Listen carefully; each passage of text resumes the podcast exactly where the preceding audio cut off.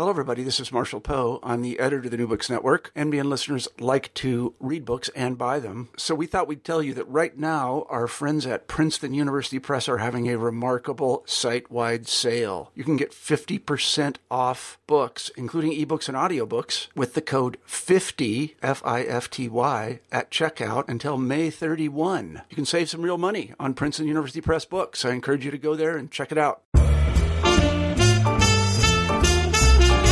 The age of five, poet Stephanie Strickland and her sister received a book from their grandmother that included a poem by John Farrar called Serious Omission. I know that there are dragons, St. George's, Jason's too, and many modern dragons with scales of green and blue. But though I've been there many times and carefully looked through, I cannot find a dragon in the cages at the zoo. The poem stayed with Strickland, what is the serious omission, she asks? To not be able to find that dragon? To fail to discriminate the hugely many implicate orders of life? These questions, not to mention the dragons themselves, drive Strickland's new book of poems, Dragon Logic. Her fiercely intelligent and morally acute work captures e dragons and C dragons, as well as a beast she calls hidden dragon of unstable ruin. The poems even offer dragon maps that take, quote, catastrophic forms and safe paths, end quote, finding and figuring their way through the physical, mechanical, virtual, mythical, chimerical, and hypothetical environments we now inhabit.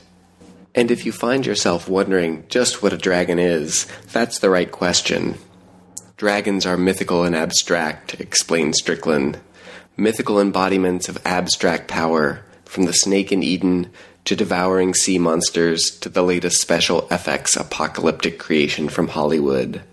The dragon hunt that matters for me is tracking the beast as it slips dizzyingly from real to configurational, electronically generated space. Always aware that where we live, in either case, is the belly of the beast. Stephanie Strickland, thank you for being on the New Books Network. Eric, it's a great pleasure to be here. I'm looking forward to talking to you. Well, I am looking forward to sharing your work with our listeners. I think it's some of the most fascinating and intellectually engaging poetry out there. Um, and you are the author of a new book, Dragon Logic, that has just come out. And I'm looking very forward to talking to that. But before we get there, um, I was wondering if you could just tell us a little bit of, of your background as a poet and as an artist. Um, I think, you know, someone coming that has a sense of what poetry is from, say, the New Yorker magazine or something is going to be pleasantly surprised by what they find in your poetry. Um, so, could you give us a little sense of, of your aesthetic and kind of how, where, where you come from as a poet? Well, I, you know, I come from two places. Um, I, though I started out writing print poetry, and one of the early books of my print poetry was about a, a book called The Red Virgin, which is about Simone Weil, and Simone Weil, or Weil as they sometimes spell her name, W-E-I-L, has continued to be important over a number of books of mine, but I there came this point where I just wanted to go beyond the print page, and that was pretty early on in the development of what was called hypertext or electronic work. That was about 1995. And about that time, I had written another book called True North, and in particular, that book, I really envisioned it in a three dimensional way and I wanted to try to put it into an electronic form. And that was one of the first ones that I did. And since then, I've written about an equal number of books of print poetry and of made works, collaborative works of electronic poetry in a different number of different kinds of software. And I think that the latest book is kind of a conversation between those two practices. I um, I, I never wanted to give up one for the other. I love both. Well, one of the things I love about your work is that you are one of the innovators of of electronic literature, um, and you've written, I think, one of the the clearest explanations of what it is. Could you tell us a little bit about what it means to be born digital? Well, there is an essay on the Poetry Foundation uh, website, but I know people say to me, "It's so what is e-literature?" And it is not literature that you could print out. I mean, it's not just that it appears online. It makes use of capabilities that are only possible in software. And I, you know, I have a little list here. I would someone asked me about this. It was a Yale student that was interviewing me, and she was saying, "How is it achieving things that print can't?" And so some of the things I said to her was that it can include animation and kinetic elements and three-dimensional topologies, and it can be structured like a game. It can be structured like an instrument on which many different tunes can be played. It can be approached in a nonlinear fashion. It can be site specific. Uh, you can uh, activate it at different physical places in the world with mobile devices. It can include mapping or another large database of elements that can be queried. It can exist in a form that never repeats itself. It can contain an effectively infinite number of elements. And I think this business about being unable to be contained is a very important part about it. It can exploit reading strategies native to the computer user, such as sampling and multimedia. It can be triggered by bodily gestures. It can act as hacktivist sabotage. It can operate in virtual spaces like Second Life. It's performative in many ways, and is even more well, more um, say recondite, you might say. Uh, I would say, because I'm getting very interested in quantum mechanics these days, that you can cultivate what I would call a quantum habit of attention, which is to track something, something that lands, but had no trajectory in the meantime. In many ways, that's what we do when we're when we're online. So all of those things uh, actually don't happen on the page. How is that not the most fascinating moment in literary history since the printing press?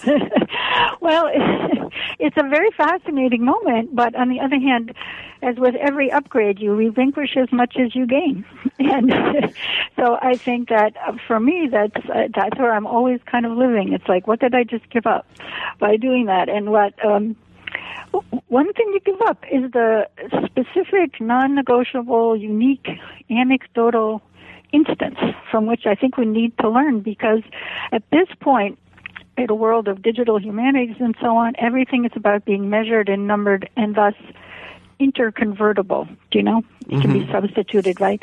And there's a place where that's just not true, or at least in my values where that's not true. And so how we're going to preserve that other sense of value uh, is important to me too. Well, and so that takes you back to print as well as forward into electronic literature. Well, yeah. I mean, I think you capture a unique anecdote uh, in print. It's better than you do online. The online thing, um, transiency is part of its life for many, many reasons. You have no control over the temporality of it. It's mediated. You have no idea where it's going to be seen.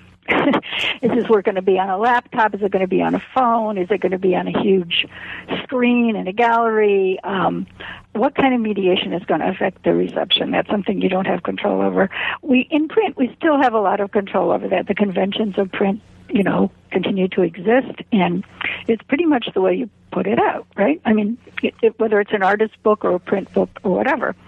Um, also the it, it, things can be changed. At the point of changing the coding as well as this point of the display you give it out there in online work often often very specifically in some of the work that I've done for instance with Nick Montfort we put out the code and encourage people to use it to make their own versions of it. It's a stage for collaborative work. It's, it's a stage for uh, collaborative strategizing where people can game together or comment on each other's work. That doesn't quite happen, you know, with a book of print poetry at all in the same way. Mm-hmm. I think uh, it might be worth noting at this point that, that you and Nick Montfort have created a new subgenre of poetry, which is uh, code commentary poetry. Yes. well, it, again, this was kind of um, this was we made a generator, a poetic generator, which generates 225 trillion stanzas, which is beyond what anyone can read by any means in a human lifetime. And it's made with the language of uh, Emily Dickinson's poems and um, the language of Moby Dick. And it's very simple. I mean, it just consists of seven basic templates and some rules that we made. And um, but still, if, if you don't know how to code, there's a lot about it that you won't understand. And we wanted we used the, something called a gloss in code, where often people who are coders put you know the gloss is in just regular English, and it's usually a direction to another coder. You know, you might want to do this, so this is why this is in there now, and so forth. And we sort of repurposed the gloss when we wrote a very extensive gloss on the code for um, Sea and Spar Between. So our paper in Digital Humanities Quarterly called "Cut to Fit the Tool Spun Course," which is a line from the from the generator. It actually uh, lays out. It actually runs because it is code, but many, many, many interpolations that explain what the code is doing here for people who aren't coders and why we did this and what we thought we were doing with this. So we hope to um, make it easier for um, poetry readers, English majors, or whatever, to read a work of code and see how it's put together, and for coders to see what um, a computational poetic seems like to us, how what we think, what we consider literary computing to be, as opposed to other kinds. I love how it, it, it's it's a means of, in a very concrete way, bridging these two domains that you know, in a lot of the culture and even in academia are separate, uh, but are very much wed together in your work. Yeah, that's the thing. Yeah, they are so separate, you know, and yet, uh, um, and the thing is that they require so many different kinds of competences because in the digital work, you know, you need programmers, you need people who do graphics, you know, people who do sound, and you know, there's um, a lot because of the fungibility of all the media, where it all just comes down to electronic pulses, right? We can translate the acoustic into the visual and we can translate anything into anything, right? But the masters of those legacy arts remain masters of those legacy arts. And there are some people who are very good at all of those and make very interesting work, but much of the work is collaborative and needs to be done by large, you know, by teams of people who have bring their specialized um, skills, and that's an art in itself. Especially when people are all divided up in all kinds of funny departments. Um, how do you how do you assemble people so that they can readily make this kind of work? You know, not every computer science um, department is open to the art making school you know, on the other side of town or whatever. You know what I mean? Yes, I know exactly what you mean. And, uh, having tried to do some collaborations myself, and I think you not only do you face the, the very concrete difficulty of how people work together in collaboration, um, but you're also in a sense, you know, putting under pressure the the romantic ideal of the singular poet. Yeah, no, yeah, for can forget that really early on. but um, that part doesn't bother me. I mean, I think one of the things I'm trying to do, like with Dragon Logic, I don't mean to move too soon toward that or anything, but oh, we'd love to talk about it. Um, is that um, well? There's two epigraphs. One is Paul Celan, and one is Richard Feynman, the physicist. And Feynman's epigraph is, um, "Why do the poets not speak of it?" and that was he wrote that in a physics book, and he was talking about the physics of the 20th and now 21st century, and most people today, I mean, they're not even thinking Newtonian physics; they think Archimedean physics, you know, Aristotelian physics. We really don't grasp in our metaphors and in our daily language what it means to live with uh, well, to live with the reach to the edge of the cosmos, to live with the reach down into the nano, to live in a world that entire electronic electric world driven by quantum mechanics, and our entire sense of cosmic driven by relativity. And I, to speak of that, to speak of the quantum world, will say to you that the correlation is real, but the two things they correlate are not. So reality and matter come into being as materialized relationships. So the idea of a singular pre-existing anything, thing, time, space, person, poet, whatever, that is incorrect. We are incredibly entangled beyond that, and what we are comes into being at each moment and needs to be reenacted at each moment as a materialization of of relationships. And and our our ecological understanding, you know, um, maps onto that pretty well, right? What we've failed to see is the extensive layered interconnection of all these things that we thought we could treat separately and divide up in a kind of binaristic way. And I think that kind of thinking is it's gotten us into trouble, ethical trouble, and other. But I don't think we're going to survive the presenting crises of the 21st and later centuries if our thinking can't better encompass the fact that we are globally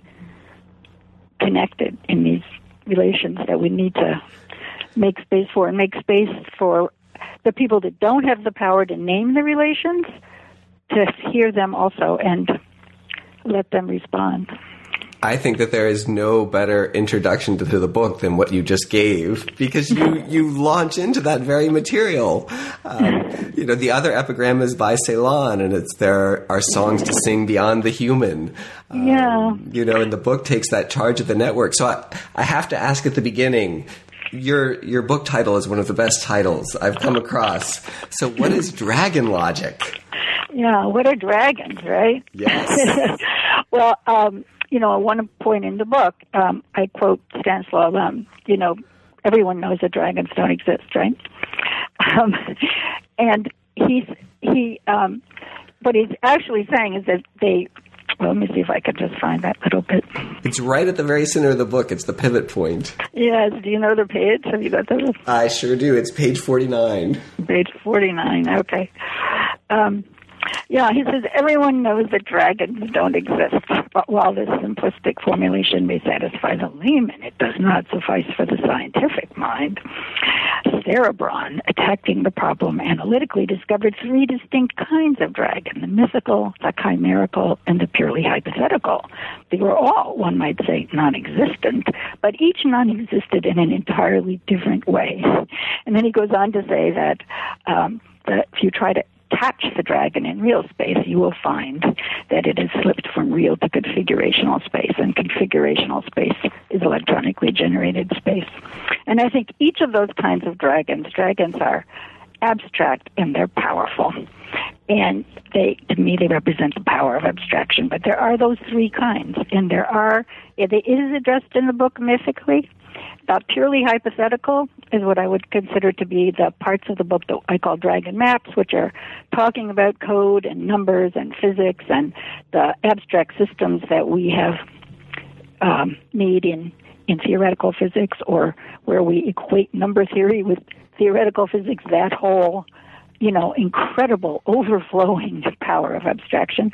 But in the most part of the book, I think um, I I think the line I follow is the chimera line, the, um, where and, and this is a, where things maintain some of the qualities that they had before they're fused, but they but they are fused, and yet they confront us in a kind of uh, well, it, it's sort of a tipping point where signs start to lose their ability to communicate, and we have to recalibrate our senses to continue to re- receive them.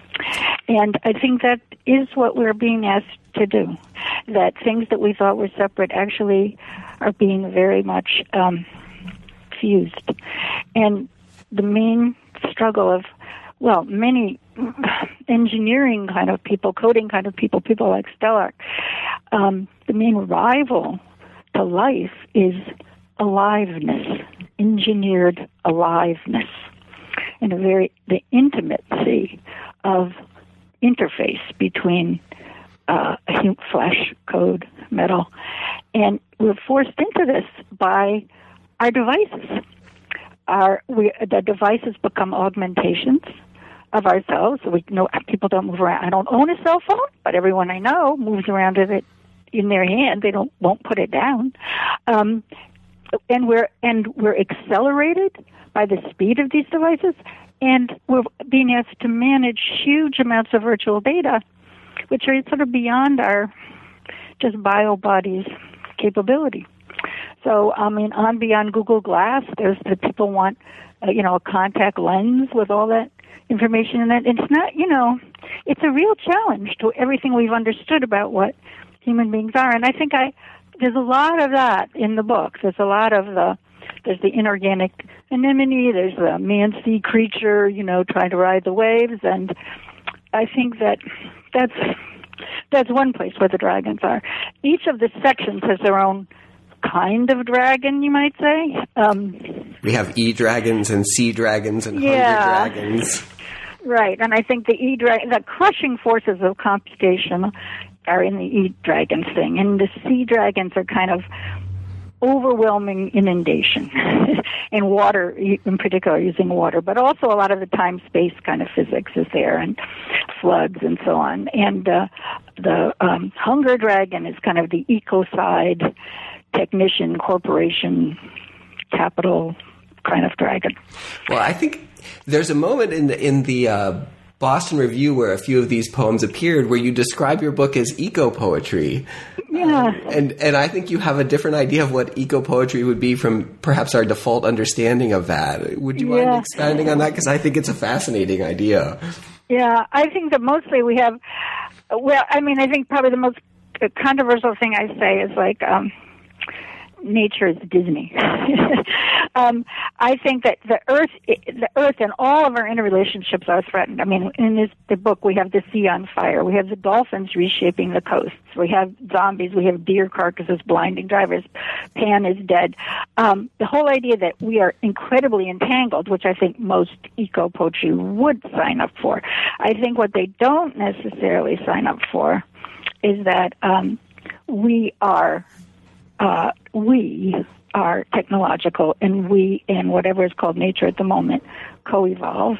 And so there is no like one place or habitat for human beings. Human beings have invaded the most invasive species the most wild species on earth is the human. We've invaded every single corner of it and what we are now calling wild is these regulated, radio collared wilderness things that are set aside and uh, regulated to such a degree that they could, I mean, they could be the quarter of Versailles, right? You know, I mean, we inoculate the animals and we count them and we put microchips in them and so on. And so we have a very strange, some, not everyone, a lot of people do have understanding that the, we're we're all in this together. We're all creatures who are modifying each other's behavior at every point. And we need to just step up and say, what what steps are we taking? What have we done that we are now, we and the other invasive species, the Norway rats, the kudzu, the whatever, are taking charge, right, of the earth. So, but this happens at the economic level, this happens at every level, and we're not counting the costs. We're not having, you know, people without jobs are not treated like war heroes, which is what you're supposed to do when you ask a certain group of people to sacrifice on behalf of everyone else, right?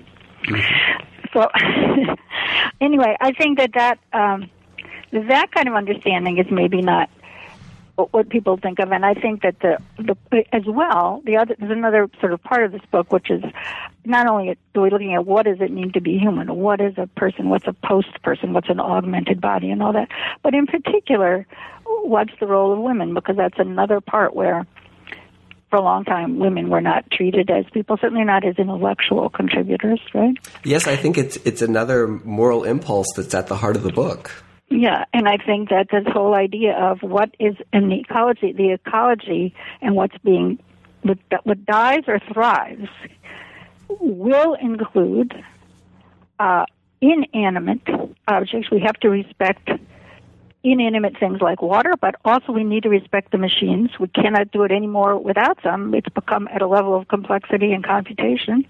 And we need to understand all those people that weren't heard before, including many women, uh, or only heard in a sort of mythic forms, right?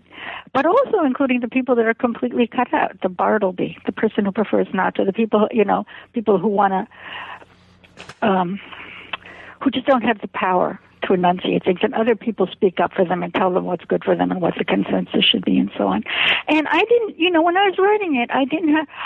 When I was writing the poems, the poems were very. um They just. I wrote it in a very strange way. I sat down and I would write something one morning, and then I would type it up and I would put it away, and then I'd start all over again the next day. And I did that for many, many months, and I never went back and looked at the beginning until I had felt I had come to the end of it.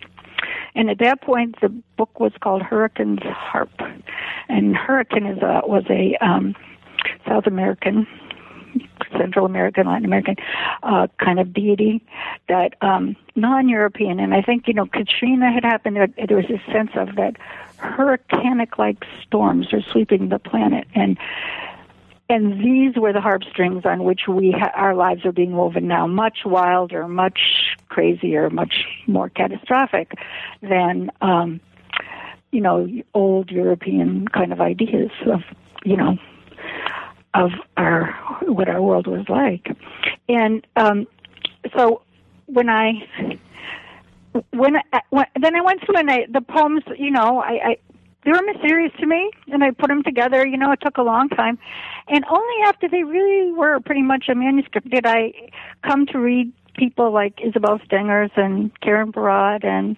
some feminist science studies things, and they made so much sense to me. I mean, I understood them because of the poems. Do you know what I mean? but I, so that's like reverse, right? I mean, I I I can't like read stuff and write poems to spec or something, you know? right through the so, poetry, you find a kindred spirit. Having yes, exactly. It's like, oh yes, that makes huge sense for you to talk that way about it. I mean, I can only sort of gesture toward it, or this is the way it made me want to change my language, or this is the way I needed to layer things, or you know, this is the way I had to say it. I'm not sure why. I just knew that was the way it to be. But then when I go and um, uh, other guys, DeLanda and Sean Cubitt, and I mean a lot of people, and I'm like, yes, what you're talking about, that's what I'm talking about too. But I talked about it in a different way, not a systematic way, right?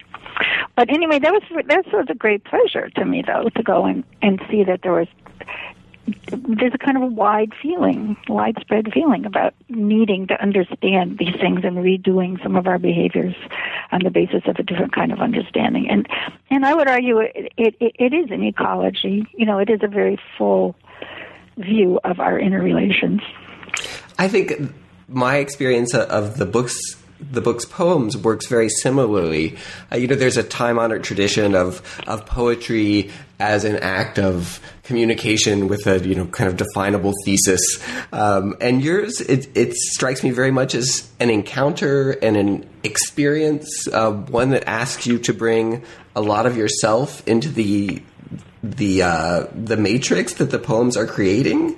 Um, and the result is, is something that's that's much different, I think, than somebody who's used to the Norton anthology. There's there's a kind of um, I, I, almost want to liken the experience of reading the poems to the way that you were talking about uh, engaging with our, our, various devices and technologies. That the, mm-hmm. the poem is quite actively giving you as the reader a space to encounter and engage with them.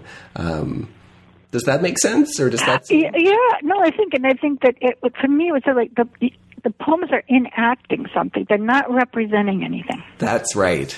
You know, so um, and and that is kind of the job I think language has to do, and that is what happens with code when language has to interact with code, and um, and gesturally and across the globe where you cannot just be imposing English or imposing this or imposing, right? I mean, how is it going to operate the difference between this very specific language history that anybody has as their native language and that applies and has all takes all its meaning from the specific place where it was and the specific history under which it arose right and the fact that you need to work with and communicate with and uh, elaborate values for really the entire world. What matters now is the water, the air, the you know these things that are not they're not national, they're not local, right? Mm-hmm. In other words, it's not the weather that's giving us the problem; it's the climate, and you don't see climate. Climate, you can only that's an abstraction. You can only see it on a computational simulation device, right? But that's what we need to work with. That's what we need to understand. It's not enough just to know that on this shore or whatever, the this is the when the tsunamis come or whatever. I mean, that knowledge we've managed to interact with the planet to such an extent that we've disrupted that knowledge. And the disruptions are global, and we need to have ways to talk to each other globally, and those are going to be uh, mediated by the machines. But if that's so, we better really know everything inside and outside about these machines, or what they can do and what they can't do.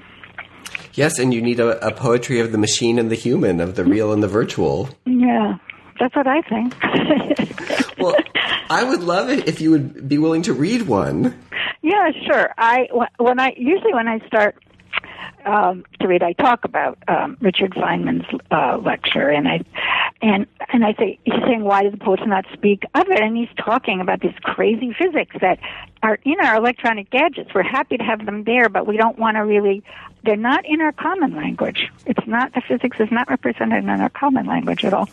And so I do have a I, I, the, I have a poem called um, Verta the Dragon, and, and it was uh, in the uh, online magazine called The Mad Hatter. And a wonderful guy called X8 made this really scary picture of the dragon to illustrate that poem. and so I kind of show people this picture, and I say, now this is the dragon, the partition space time, but I'm going to skip that and I'm going to go straight to quantum mechanics, which is really about the strangeness of touch. And I think that is something we do need to think about.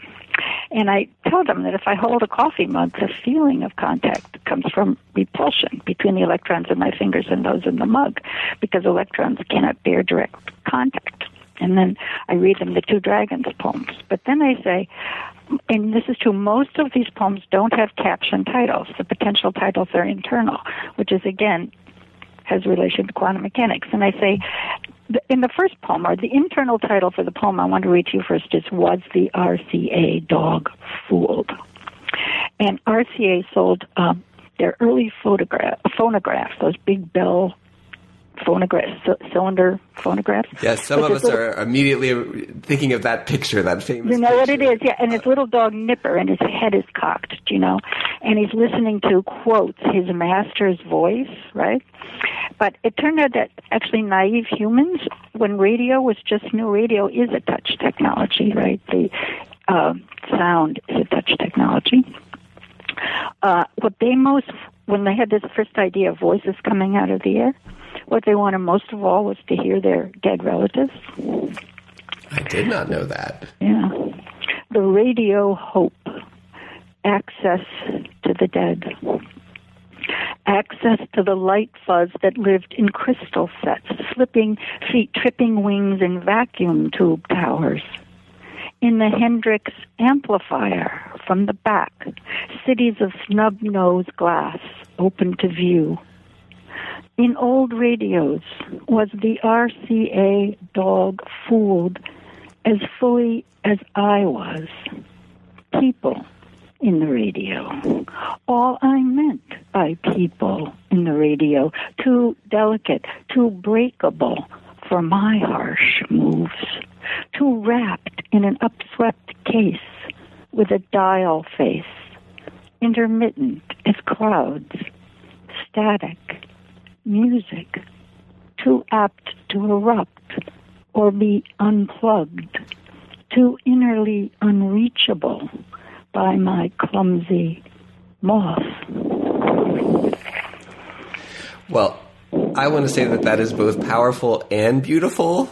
Is beauty something that operates in your aesthetic? I love beauty. Yeah, beauty's good.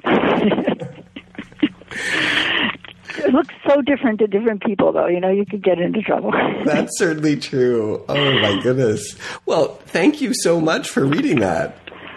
Happy, I like to read it, and I like people to know that the uh, later on in the book I talk about radio cities and and trying to seek a community. Right, radio does go around the world. Right, I mean, one of the first things, and um, but again, the language issue is something we need to deal with and understand how we're going to communicate. Hmm. Well, given that you've you've thought through some of these problems in, in Dragon Logic, it's probably mm-hmm. worth noting for, for listeners that the the book of poems does end. Um, with unsolved problems, yeah, right. which beckons towards future work. Could you tell me? Would you mind sharing perhaps a little bit of what, what you're thinking about now, or what project you're working on at the moment? Um, well, right at the moment, we're um, doing a, the book uh, that I did called V Wave Sonnets Losing Luna, um, which was had a online uh, section, actually two online sections, called the Vniverse, and that was made in software called uh, Shockwave, uh, which was Adobe Macromedia sold it to Adobe, and Apple deciding not to support Flash and Shockwave means that that software is not getting updated anymore. And though you still can see the Vniverse, it gets harder and harder to do it. So we are uh, reissuing a new edition of uh, it's now V Wave Tercets losing Luna. Um, always in the Vniverse, you could go back and forth between these sonnets and tercets, but it's going to be for a tablet. We're redoing the app for a tablet, and so um, that's what I'm working on now is how to uh, redo. It, and it's amazing how different it is to it's what I call loss of hover. All these gestures that had a certain meaning in the universe and are no longer possible on a on the tablet. So there's a lot of translation that has to go on at that level. And I do think this whole translation issue, um, the the Sea and Spar generator is being translated into Polish. I mean, has been translated into Polish, and it's also been used to mash up uh, Walt Whitman and Danielewski's uh, novel. And so now it's called House of Leaves of Grass. Mark Sample did that. So this idea of different ways of um, translating things, I think, puts in incredible, beautiful pressure, actually, on natural language. I've never learned more about the real sort of details of natural language um, than when I've been involved in these translation projects, because you see exactly why you can and can't do this in Polish. You have to change the code, and you have to accommodate the exact language in question. And the the translation now between different forms of hardware, different kind different kind of devices, right? So I it's exhausting. I you know I've sometimes I just wish I just want to go on and do. I do want to go on and do another book. I have all these. I do have this more quantum stuff, and having been introduced to Stengers and Barad and all that, you know, I mean, it makes a whole lot, lot of space. I'd love to go investigate, but there is this tension, you know, between um, working on electronic work and the print, and the electronic work requires updating and changing in a way that's completely different. So my reactions to that and and and the things of the functionalities that I sort of feel I'm losing and that I had, you know, now I have to change. So I have to sort of see how I feel about all that. well, I think, uh, you know, one of the ways I often will think about um, poetry is, you know, are there poets out there that, that find the biggest challenges of our moment to be uh, to be insights and inspirations and uh, and or or are they defeating? You know, and I think there you you read so much about oh no we're losing the book. Oh no we have to go digital. Oh no. Um, so there's this there's this characteristic of lament. And then there are those poets who think these are the very things we have to think through these problems and these questions. And uh, you are foremost in my mind when I think about poets who are ready to challenge. Well, I've been challenged and, and concerned. I mean, it, I've never had more appreciation for doing the digital. Gave me huge appreciation for for just spoken, spoken language, oral language, and face to face communication and reading and you know. So it, I, I do think they can live together. We might see something in the future where your voice shows up. Who knows? Who knows? Uh, well stephanie strickland thank you so much for your time today. Thank you eric. It was lovely to talk to you. My name is eric lemay and you've been listening to an interview with stephanie strickland on the new books network